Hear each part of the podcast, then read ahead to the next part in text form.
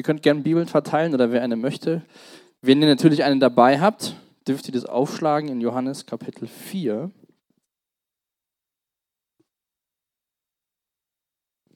Wir könnten ja mal heute Abend so eine richtige Gruppenarbeit machen. Nee, keine Sorge. Schule ist ja rum. Ist ja schon ein bisschen her, dass wir im äh, Johannesevangelium waren. Letzte Woche war Shockwave. Davor, wer weiß es noch? Von? Gut. Genau, und da war der 17. Februar. Da hat ähm, der, ach, da war ja noch was dazwischen. Was war am 17. Februar? Hm? Genau, Teil 2 am 10. War, da war 3. Februar. Verrückt. Genau einen Monat her, kann das sein? Monat und eine Woche. Genau. Deswegen nochmal kurz ein paar Verse aus dem ersten Kapitel, die uns dabei helfen, so das nochmal in Erinnerung zu rufen. Johannes hatte geschrieben im ersten Kapitel, er kam zu seinem Volk, aber sein Volk wollte nichts von ihm wissen. Alle denen jedoch, die ihn aufnahmen und an seinen Namen glaubten, gab er das Recht, Kinder Gottes zu werden. Und das war ja ganz am Anfang. Und ähm, wir haben ja gesehen, wie das sich schon auch erfüllt hat, ähm, dass die Juden Jesus abgelehnt haben und andere Menschen angefangen haben, an Jesus zu glauben. Seinem Volk, das war das jüdische Volk, dafür ist Jesus in erster Linie gekommen, aber er ist auch für alle anderen Menschen gekommen. Und das letzte Mal, also vor fünf Wochen, als wir im Johannesevangelium waren, kannst du mal die nächste Folie aufschlagen. Da sind wir in unserem Predigtext von heute, ähm, Johannes 4, 43. Nach diesen zwei Tagen in Sicher ging Jesus weiter nach Galiläa. In Sicher war ja so einiges passiert. Jesus war mit seinen Jüngern unterwegs. Er hat ja gesagt, wir gehen durch Samarien. Die waren ja nicht so dafür. Und ist an dieser Frau begegnet, die im ganzen Kapitel 4 eine große Rolle spielt. Am Ende ähm, lesen wir davon, ähm, habe ich auch eine Folie, äh, die Verse vor unserem Predigtext, dass die F Frau in, das, in den Ort gegangen ist. Jesus wurde gebeten, da zu bleiben. Die Menschen hören Jesus und dann sagen die Menschen und auf sein Wort hin, oder später sagen sie, wir glauben jetzt nicht mehr nur aufgrund von dem, was du, also zu der Frau uns erzählt hast, wir haben ihn jetzt mit eigenen Ohren gehört und wissen, dass er wirklich der Retter der Welt ist. Da ging ja ganz viel Vorlauf bei dieser Unterhaltung, wo Jesus sich extra Zeit genommen hat mit der Frau. Und nach diesen zwei Tagen, die, wo sie Jesus darum gebeten hatten, da zu bleiben, reiste Jesus weiter nach Galiläa. Galiläa war sein ähm, Heimatgebiet. Man könnte sagen, es ist wie Hessen und ist da an einen Ort gegangen, was wir nachher lesen werden, wo er schon mal ein Wunder getan hat. Das erste Wunder, was Johannes in seinem Evangelium aufgeschrieben hat. Und da steigen wir jetzt ein, nachdem Jesus quasi diese Zeit mit der Frau hatte und auch die Zeit in dem Ort sicher, wo Menschen sich für ihn entschieden haben, ihm Glauben geschenkt haben, reist Jesus weiter nördlich Richtung Galiläa. Ähm, er ist ja in Bethlehem geboren, aber er ist ja nur in Bethlehem geboren, weil weil, weil Josef dahin musste wegen seiner Geburtsstadt, wegen der Volkszählung und ist ja in Galiläa in Nazareth aufgewachsen. In Vers 44 in Johannes 4, in unserem ähm, Text von heute Abend, lesen wir, er selbst hatte ausdrücklich erklärt, ein Prophet gilt in seiner Heimat nichts. Ich weiß nicht, wer das schon mal von euch gehört hat, ähm, diese, diese Aussage. Und dann lesen wir weiter, doch als er nach Galiläa kam, wurde er von den Leuten freundlich aufgenommen, denn sie waren beim Fest in Jerusalem gewesen, hatten alles miterlebt, was er dort getan hatte. Also zwei Fragen über diesen Versen. Was bedeutet das? Ein Prophet gilt in seiner Heimat nichts. Und um welches Fest handelt es sich, wo die Menschen Jesus erlebt hatten? Jesus ist ja in dieser Region in Galiläa aufgewachsen und ähm, vermutlich kannten ihn noch einige Menschen dort. Ähm, er hatte erst mit 30 Jahren angefangen, öffentlich zu wirken und zu Jüngern zu sagen, komm, folge mir nach und ähm, auch das Wunder in Kana.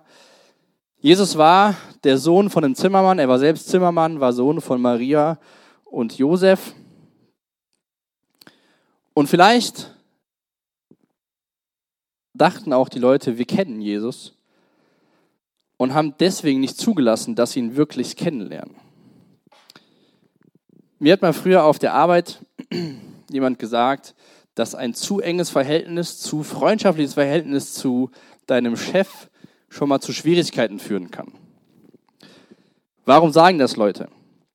Stell dir vor, du und dein bester Freund lebt euer Leben, seid Best Buddies, arbeitet in der gleichen Firma und auf einmal bekommt einer von euch beiden eine Vorgesetztenrolle. Und dann seid ihr nicht nur beste Freunde, sondern auf einmal darf der eine ist dem anderen weisungsbefugt. Du musst dann bei deinem besten Freund Urlaub beantragen. Dein bester Freund sagt dir, was du zu tun hast. Dann gibt es ein Mitarbeitergespräch. Dann sagt dein bester Freund dir, was gut gelaufen ist, was nicht gut gelaufen ist. Und so weiter. Alles, was da dranhängt. Wenn du krank bist, musst du dich bei dem melden, sagen, hier, ich bin krank. Und ihr seid weiterhin beste Freunde. Aber ich glaube, wenn wir da so ein bisschen drüber nachdenken, macht das was mit der Beziehung. Weil auf einmal in einem gewissen Bereich nicht mehr auf Augenhöhe ist, sondern der eine ist dem anderen ähm, übergeordnet. Das ist der Vorgesetzte. warum sagen dann Leute, das könnte zum Problem werden? Jetzt bist du die Person, die nicht Chef oder Vorgesetzter geworden ist. Und dann sagst du dir, gut, wir sind beste Freunde, was hat der mir eigentlich zu sagen? Wir sind ja, haben unser Leben lang zusammen alles gemacht. Könnt ihr das ein bisschen hineinversetzen? dass es schon mal zu Schwierigkeiten führen kann. So, warum hat der mir jetzt was zu sagen? Gut, äh, mich und ich sind auch sehr gute Freunde. Hier hat das gut funktioniert. Ich will nicht sagen, das kann nicht funktionieren, aber ich will sagen, da gibt es gewisse ähm, Tensions, also Spannungen. Und vielleicht war das bei den Leuten auch so, dass sie dachten, ja, Jesus kennen wir und haben gar nicht zugelassen, mehr über ihn zu erfahren. Ähm, ich will jetzt auch nicht sagen, dass die Leute, über die Jesus behauptet, ein Prophet gilt in seiner Heimat nicht. Da will ich jetzt nicht sagen, dass die alles richtig machen. Ich will nur versuchen, dass wir ähm, verstehen vielleicht, welchen Ansatz die Leute hatten, Jesus zu begegnen. Ja, weil mir hilft das immer zu gucken, so was war damals der Kontext und wie haben die Leute darauf ähm, reagiert. Und diese Dynamik, dass sie Jesus kannten, als Zimmermann, als Sohn von Josef und Maria, konnte eine Schwierigkeit sein. Ich habe ein Zitat dabei, ist auf der nächsten Folie. Das will ich uns mal vorlesen. Weil diese Menschen sich mit Jesus so vertraut fühlten, haben sie ihn nicht so geehrt, wie sie es hätten tun sollen. Daran erkennen wir, dass sie mit Jesus nicht wirklich vertraut waren. Wären sie es gewesen, hätten sie ihn umso mehr geehrt. Also die Leute dachten, ja, da kommt Jesus, der Zimmermann, und den haben wir auf dem Fest gesehen, der hat da ein paar Sachen gemacht. Aber die Leute in dem Ort, wo er zwei Tage war, haben ja am Ende festgestellt, er ist der Retter der Welt. Wenn jetzt nicht der Zimmermann Jesus in seine Heimat kommt, sondern der Retter der Welt, hat das ja eine ganz andere Dynamik für die Leute und auch für die Beziehung zwischen Jesus und den Menschen. Er hatte eine ganz andere Stellung als Retter der Welt wie als Sohn des Zimmermanns. Und so ist es schon mal, dass man sagt, der Prophet gilt im eigenen Land nichts einfach, weil Leute das nicht annehmen. Ich habe fast zehn Jahre auf der Bank gearbeitet, wo ich die Ausbildung gemacht habe. Und ähm, wenn man da bleibt, wo man die Ausbildung macht, ist es deutlich schwieriger, Anerkennung zu bekommen, wie wenn du nach der Ausbildung in eine neue Firma gehst. Weil dann in der Firma bist du immer der Azubi. Bei mir hat es ganz gut geklappt, aber du bist immer so der Azubi. Ja, so. Oder Stift, wenn du im ersten Layer bist, dann wirst du irgendwann Stift gerufen. Wechselst du die Firma, bist du aber Finn Benner, Benny Rote und nicht der Azubi. Also die Leute, Jesus sagt über die Leute, sie werden es im Endeffekt schwer haben, mir zu glauben, weil sie nicht wissen, wer ich wirklich bin. Aber dann lesen wir in Vers 45, die Leute nahmen ihn freundlich auf, denn sie waren beim Fest gewesen, haben gesehen, was er dort getan hat. Ihr dürft mal gerne eure Bibel in Kapitel 2 aufschlagen.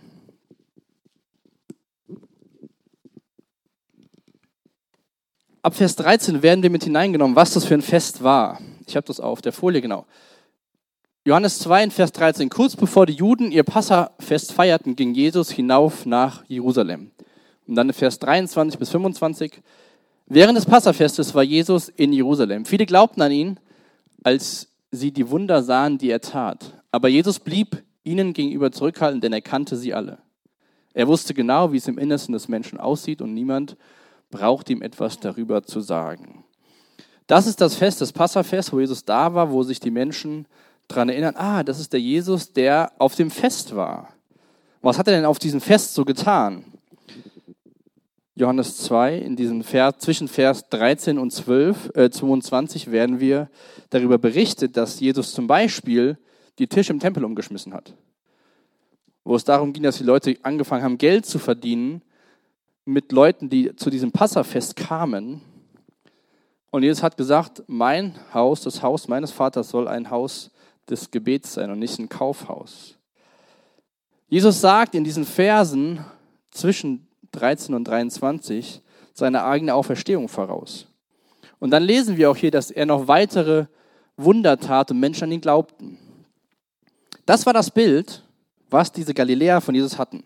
Da ist jemand gekommen, der die Tische umgeschmissen hat, Wunder getan und so weiter und so fort. Das hatten die Menschen miterlebt. Und ich glaube, das ist auch heute noch übertragbar, dass wir von Menschen schnell begeistert werden, die irgendwelche krassen Dinge tun. Ja, ich weiß nicht, was du gerne in deiner Freizeit so guckst. Ich interessiere mich zum Beispiel auch ähm, ähm für Surfen, also für Wellenreiten. Gucke mir da gerne Videos an und finde das ziemlich krass, was Leute machen. Und dann finde ich die Person ziemlich krass, weil sie einfach gut surfen kann. Ich weiß nicht, was dein Favorite-Bereich ist, wo du Menschen schaust, vielleicht bist du begeistert vom Kochen oder vom 3D-Drucken und guckst dir so Videos an und sagst so, boah, krasser Typ, den will ich mal sehen. Und dann willst du die Person sehen, dann will ich diese Person sehen oder einen Sportler, nicht, weil ich denke, oh, der hat einen guten Charakter, dem, dem will ich, mit dem will ich mehr zu tun haben, sondern unsere Intention dieser Person zu begegnen ist das Krasse, was sie tut. Das gute Surfen, was auch immer man weiß, wie man Autos umfuchtelt, man ist der beste Gamer, was auch immer. Unsere Intention dabei ist nicht, die Person, den Charakter kennenzulernen, sondern krasser Typ, dem will ich begegnen. So ungefähr ging es diesen Menschen in Galiläa, wo Jesus hingekommen ist. Und wir hatten uns schon mal über diese Rolle der Wunder unterhalten und auch in den nächsten Wochen werden wir mit einigen Wundern, die Jesus getan hat, konfrontiert, mit hineingenommen. Auch heute erleben wir ein Wunder, was Jesus getan hat. Aber nur aufgrund von Wundern an Jesus zu glauben, hat kein solides Fundament für unseren Glauben langfristig. Was solides Fundament für unseren Glauben hat, ist das, was die Menschen in der Stadt Sycher erkannt haben, dass Jesus der Retter der Welt ist. Und ich finde ein spannendes Zitat, das habe ich uns auch mitgebracht auf Folie von John Stott, dass ähm, er sagt, lasst es uns noch einmal anders ausdrücken. Diesmal im Hinblick auf das große Bild, das Johannes uns zeigt. Das Wort ist Fleisch geworden. Aber was, wenn die Menschen das Fleisch so sehr bewundern, dass sie das Wort vergessen? In anderen Worten, aber was, wenn die Menschen die Fähigkeit zu surfen so krass finden, dass sie die Person gar nicht kennenlernen wollen. So geht es diesen Menschen in diesem Dorf. Da kommt Jesus hin, nach Kana, dort, wo er auf einer Hochzeit Wasser zu Wein verwandelt hat. Vers 46 in Kapitel 4 in unserem Predigtext. Jesus kam auch wieder nach Kana, an jedem Ort in Galiläa, wo er das Wasser zu Wein verwandelt hatte. Dort sucht ihn ein Beamter des Königs auf, der in Kapharnaum lebte und, sein, und einen Sohn hatte, der in einer schweren Krankheit litt. Jesus kommt zurück. Dieser Mann Kapharnaum, äh, wohnt in Kapharnaum, circa 30 Kilometer entfernt von Kana. Hat einen kranken Sohn zu Hause, hört, Jesus kommt und macht sich auf den Weg und sucht Jesus. Dort suchte ein Beamter des Königs ihn auf. Ob der Mann jetzt ein Jude war oder, oder nicht, das wissen wir nicht genau. Man weiß auch nicht genau, man weiß sehr wenig über die Person. Man weiß nur, dass es ein Beamter des Königs war. Man weiß nicht, welche Stellung er hatte, ob er ganz oben war oder für die Region verantwortlich war. Aber ich würde dieser Person mal unterstellen, wenn er Beamter des Königs ist und das Beamtentum damals annähernd so war wie bei uns, dass er sehr viele Ressourcen hatte, viele Möglichkeiten. Aber er suchte Jesus Christus auf. Wahrscheinlich war er mit seinem Latein sprichwörtlich am Ende und brauchte dringend Hilfe, damit sein Sohn nicht stirbt. Er sucht Jesus, findet ihn und dann Vers 47 und 48. Er hatte gehört, dass Jesus von Judäa nach Galiläa zurückgekehrt war und bat ihn jetzt nach Kapharnaum herabzukommen, um seinen Sohn zu heilen, der im Sterben lag.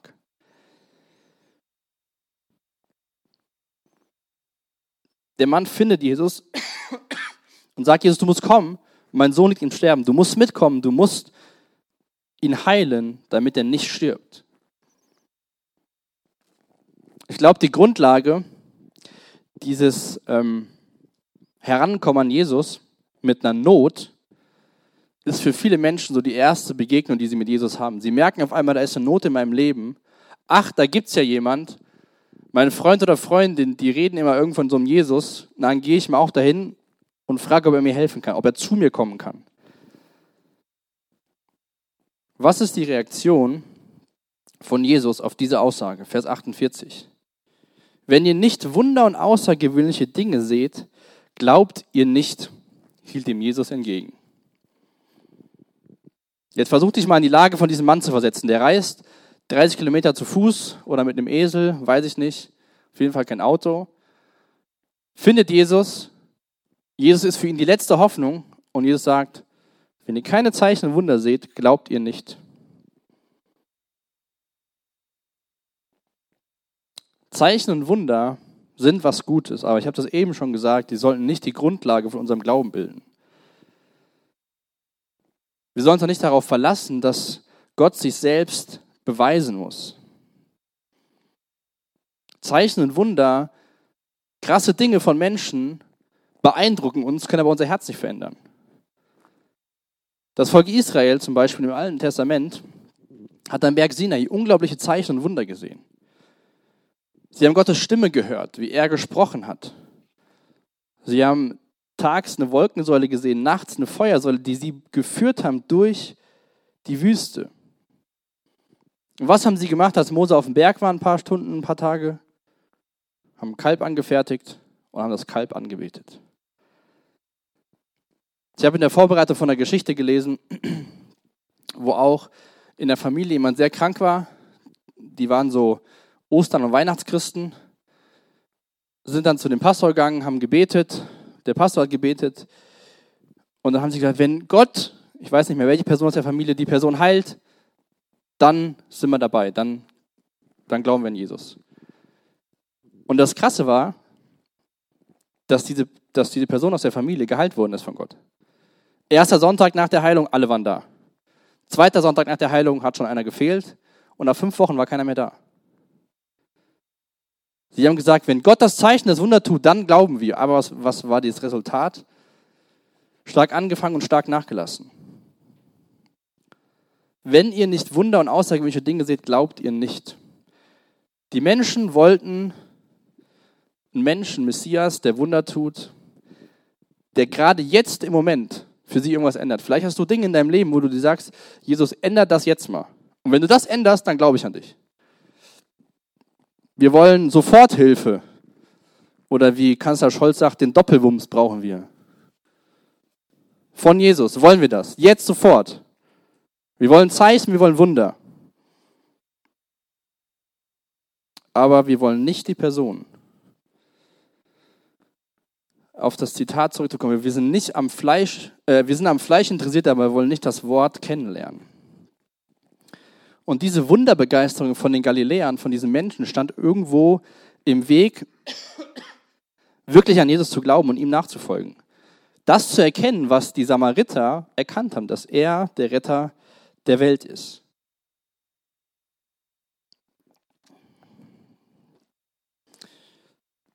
Wenn Gott uns was Gutes tut, sind wir sofort alle dabei. Ja, wenn er uns irgendwas verspricht oder wir was von, von ihm erbitten, er es sofort tut, dann super.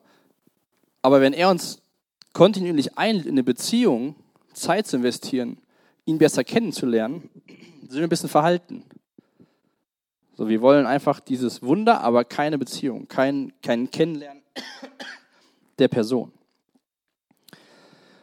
Im 2. Thessalonicher Kapitel 2, Vers 9 und 10 lesen wir, dass auch der Teufel Zeichen und Wunder tun kann.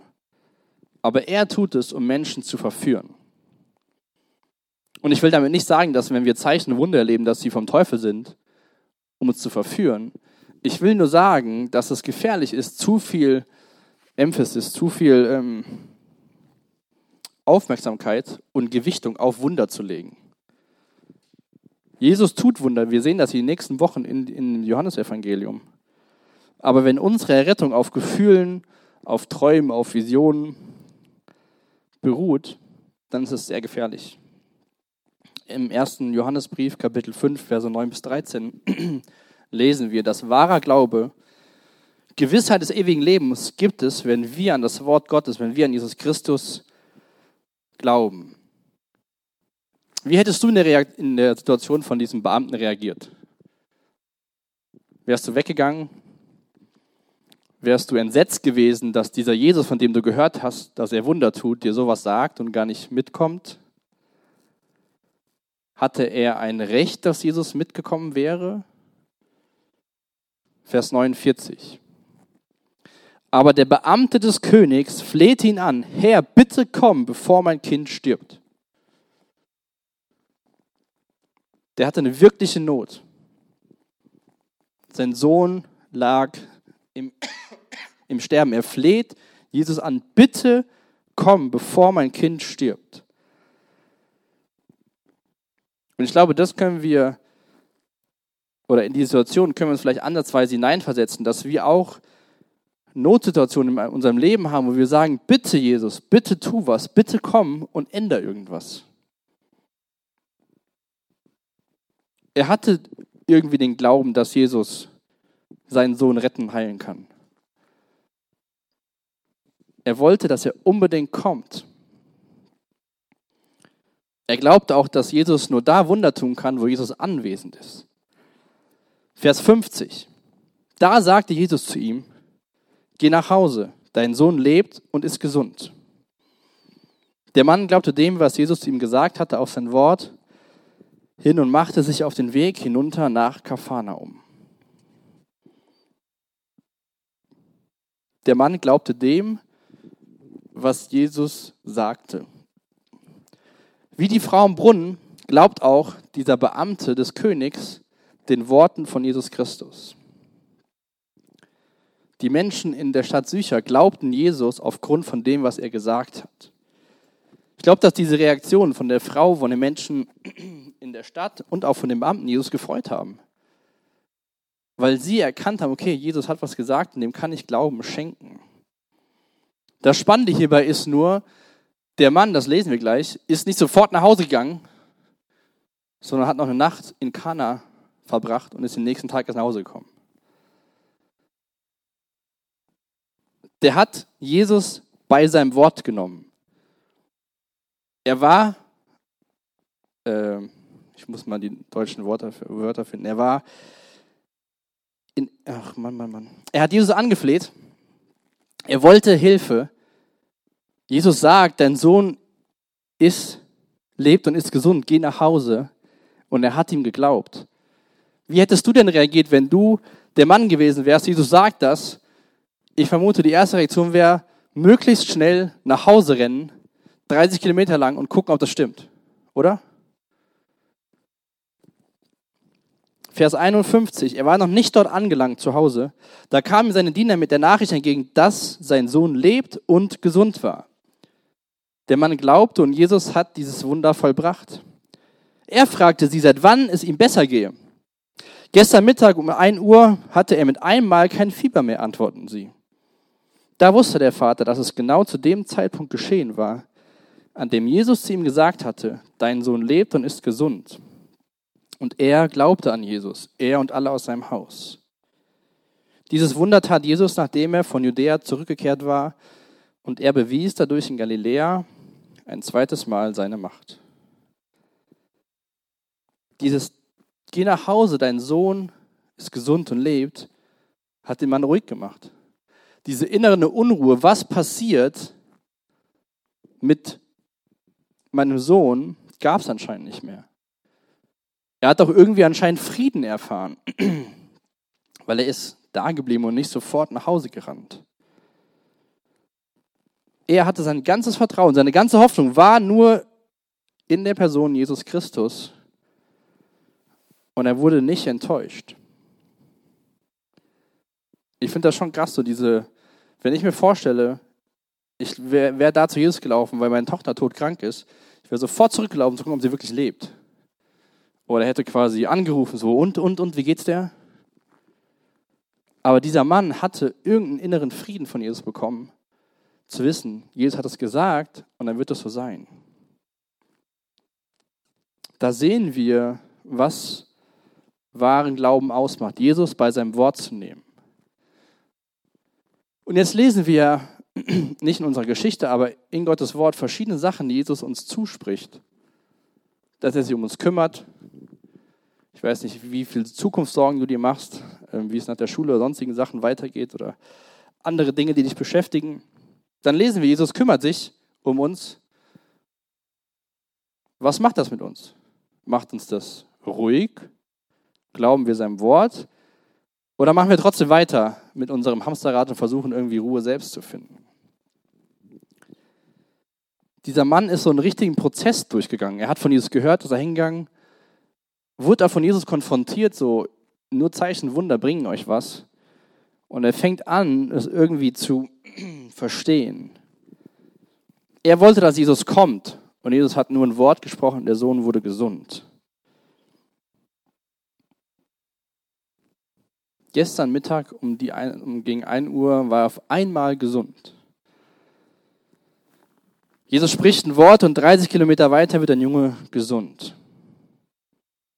Diese Lebenskrise von diesem Mann, diese Glaubenskrise, kurz davor, seinen Sohn zu verlieren, bringt ihn zu Jesus. Ich habe das schon mal eben gesagt, dass oftmals Krisen Menschen zu Jesus treiben.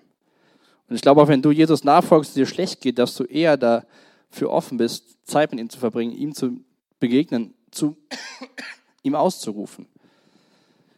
Vielleicht ist dein Glaube, ich will es mal sagen, dein Krisenglaube stärker als dein Alltagsglaube dieser Krisenglaube von diesem Mann, dass Jesus die einzige Hoffnung ist, wurde zu einem zuversichtlichen Glauben, weil er geruht hat in der Aussage, geh nach Hause, dein Sohn ist gesund und lebt. Dann erzählt er zu Hause die Sachen und was ist die Folge?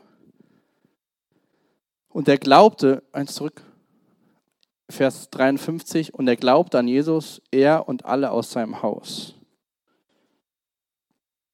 Er glaubte, dass Jesus Christus der Sohn Gottes war. Und dein und mein Glaube ist keine statische Sache, sondern was Lebendiges. Unser Glaube sollte sich entwickeln, sollte wachsen, durchlebt Höhen und Tiefen. Mit Jesus gemeinsam dürfen wir im Glaubensleben wachsen und Stück für Stück ihn wirklich beim Wort nehmen. Vielleicht ist das so eine Sache, die du mit in die, ins Wochenende, in die nächste Woche nehmen kannst, dass du einfach betest, wenn du, ich weiß nicht, was dich bewegt in deinem Leben, aber dass du einfach sagst, Jesus, hilf mir, dich bei deinem Wort zu nehmen. Hilf mir zu glauben, dass das, was du sagst, wahr ist. Schenk mir Ruhe und Zuversicht in deinen Worten. Der Mann hatte Zeichen gesucht, er wollte ein Wunder erleben, dass sein Sohn heil wird. Er glaubte an Jesus und dieser Glaube hat ihn verändert. Nachdem Jesus äh, gestorben und auferstanden ist, hatte die Nachricht sich ja sehr schnell verbreitet, dass Jesus lebt. Ähm, die Frauen sind hingegangen, die Männer haben den Frauen nicht geglaubt, Männer sind selbst hingegangen, Männer haben auch festgestellt, ah, Jesus ist nicht mehr da, Jesus muss auferstanden sein. Und da gab es dann einen Mann, den Thomas, der hat gesagt, nee, nee, nee, nee, ich glaube das erst, wenn ich es sehe.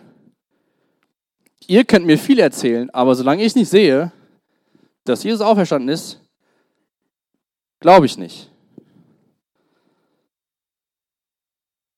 Jesus ist, kommt zu den Jüngern, Thomas ist da. Jesus sagt, du darfst mich berühren, da wo meine Wunden sind. Und dann darfst du auf die nächste, da sind wir schon. Nachdem Thomas Jesus berührt hat, ihn angefasst hat, gesehen hat, wo die Wunden sind von der Kreuzigung, sagt er, mein Herr und mein Gott, also Thomas glaubt, dass Jesus der Christus ist. Was antwortet ihm Jesus? Vers 29. Jetzt, wo du mich gesehen hast, glaubst du. Glücklich zu nennen sind die, die nicht sehen und trotzdem glauben. Wir sind glücklich, wenn wir glauben, obwohl wir nichts gesehen haben. Wir können nicht Jesus anfassen. Wir hören von ihm, wir können von ihm lesen und wir dürfen glauben. Glücklich bist du, wenn du glaubst und nicht gesehen hast. Und dann beendet Johannes auch hier sein Evangelium, Vers 30 und 31. Jesus tat in der Gegenwart seiner Jünger noch viele andere Wunder durch die er seine Macht bewies, die aber nicht in diesem Buch aufgezeichnet sind. Was hier berichtet ist, wurde aufgeschrieben, damit ihr glaubt, du und ich, dass Jesus der Messias ist, der Sohn Gottes. Und damit ihr durch den Glauben an ihn in seinem Namen das, das Leben habt. Diese Geschichten, diese Wunder sind aufgeschrieben, damit wir, du und ich glauben. Und zwar nicht, dass wir glauben, dass Jesus ein Wunderheiler war, dass es ein krasser Mensch war mit guter Ethik, dass es ein Mann war, der die Frauen in seiner Res Kultur respektiert hat, dass es so der Helfer in der Not ist. Was hier berichtet ist, wurde aufgeschrieben, damit ihr glaubt, dass Jesus der Messias ist, der Sohn Gottes. Damit wir Leben haben. Und das ist auch heute Abend die Herausforderung an uns, die das Evangelium, die gute Botschaft von Jesus uns stellt. Wir sind nicht dazu aufgerufen, irgendeine abstrakte Idee zu glauben, irgendwelchen Gefühlen oder irgendeiner undefinierbaren spirituellen Erfahrung, was wir so erleben müssen. Wir sind eingeladen, an Jesus Christus, das fleischgewordene Wort zu glauben. Vielleicht kannst du nochmal auf dieses erste Zitat gehen, dritte Folie oder so. Weil diese Menschen sich mit Jesus so vertraut fühlten, haben sie ihn nicht so geehrt, wie sie hätten es tun sollen. Daran erkennen wir, ach nee, die nächste meine ich, das nächste Zitat. Das Wort ist Fleisch geworden, aber was, wenn du das Fleisch so sehr bewunderst, dass du das Wort vergisst? Vielleicht bist du auch in einer christlichen Familie aufgewachsen, was wunderbar ist. Vielleicht ist Jesus so vertraut, du betest vom Essen, aber so richtig kennengelernt hast, so eine richtige Beziehung, hast du nicht. Du hast das Wort, du hast Jesus Christus so ein bisschen aus den Augen verloren. Diese Wunder sind aufgeschrieben, damit wir glauben, dass Jesus der Messias, der Sohn Gottes ist. Dieser Abschnitt dient dazu, dass wir Jesus Christus sehen. Nicht, dass wir denken, krasses Wunder und wir wollen mehr davon. Ich freue mich, wenn Jesus Menschen heilt. Jesus Gnade sollte uns genügen, ob Jesus jetzt nun da ist oder nicht. Und Jesus hat uns seinen Geist gegeben, der überall da ist, wo wir sind, der in uns lebt. Und das wünsche ich mir, dass du dir die Frage nochmal stellst, bist du vielleicht zu vertraut mit Jesus, um ihn wirklich kennenzulernen? Und wenn du glaubst, auf welchem Fundament steht dein Glaube? Auf dem, was Jesus sagt und du glaubst seinem Wort oder auf Erfahrung, auf Wundern?